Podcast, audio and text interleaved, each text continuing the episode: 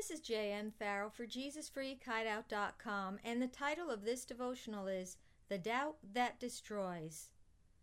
2 Peter 1:20 to 21 says, Above all, you must understand that no prophecy of Scripture came about by the prophet's own interpretation. For prophecy never had its origin in the will of man, but men spoke from God as they were carried along by the Holy Spirit. When my younger son was in high school, he had a friend named Jim whose parents were missionaries. This couple had spent most of their married lives spreading the gospel and ministering to others. They had raised four wonderful children who were devoted to the Lord. They seemed like the perfect family, and I had great respect and admiration for them.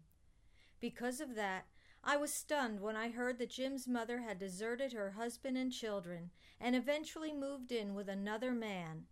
This woman not only turned her back on her family, but on God as well.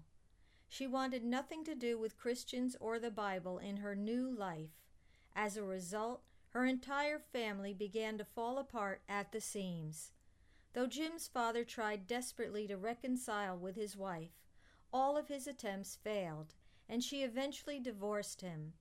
In an effort to console himself, he hastily entered a second marriage, which turned out to be disastrous. All of the children's lives were devastated by the growing turmoil, and Jim ended up in jail for numerous offenses. I had never witnessed such a good family go so wrong so quickly. When I began earnestly seeking God about it, I believe He revealed to me one of the main causes of the disintegration of this family. The Lord reminded me about a discussion that my husband and Jim's mother had about the Bible when we first met her. She had voiced having serious doubts about the veracity of the Scriptures, saying, after all, they were written by men. And I distinctly remember a holy fear coming over me when my husband told me about it. When Jim's mother began doubting the truth of God's Word, she opened the door for Satan to come into her family to steal, kill, and destroy. I know from experience that when we don't take God at His word, we become open to all kinds of wrong philosophies, those belonging to the world and Satan. In Colossians 2 8, the Apostle Paul warns Don't let anyone lead you astray with empty philosophy and high sounding nonsense that come from human thinking and from the evil powers of this world and not from Christ. Having a working knowledge of God's Word is extremely valuable, but what's just as important is us for us to believe it. Hebrews 4 2 says that when we don't believe the Word of God, it will have no value to us. It's up to us to choose to believe it. When we do, the Lord promises to make it effectual for us so we can walk in victory in every area of our lives. 1 Thessalonians 2:13 says, when you received the message of God which you heard from us, you welcomed it not as the word of mere men, but as it truly is, the word of God, which is effectually at work in you who believe, exercising its superhuman power in those who, who adhere to and trust in and rely on it.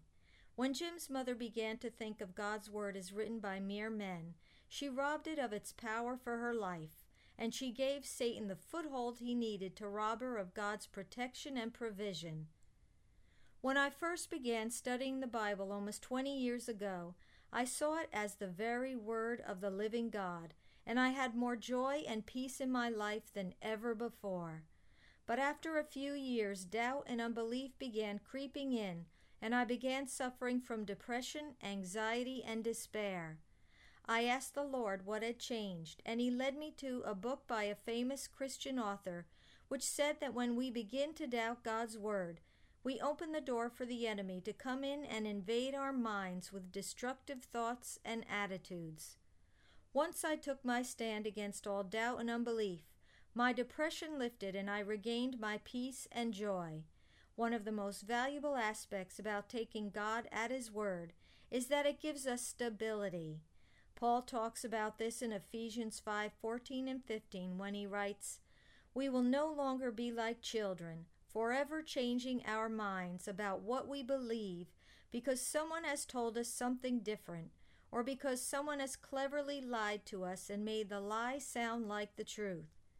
Instead, we will hold to the truth in love, becoming more and more in every way like Christ. Satan is constantly looking for ways he can cause us to doubt God's word, because he knows that if he can succeed, he can get us to believe his lies. Once he accomplishes this, he can virtually control our lives and rob us of the good things God has in store for us. James wrote, A doubtful mind is as unsettled as a wave of the sea that is driven and tossed by the wind. People like that should not expect to receive anything from the Lord. James 1 6 8. My prayer for you today is that you will take God at His word and receive all the marvelous blessings He has in store for you. Lord, today I ask you to give me a renewed and steadfast faith in your word. When I'm tempted to doubt, remind me that my unbelief can cost me a lot more than I'm willing to pay. Thank you that my faith in your word will bring me peace, joy, and stability. Amen.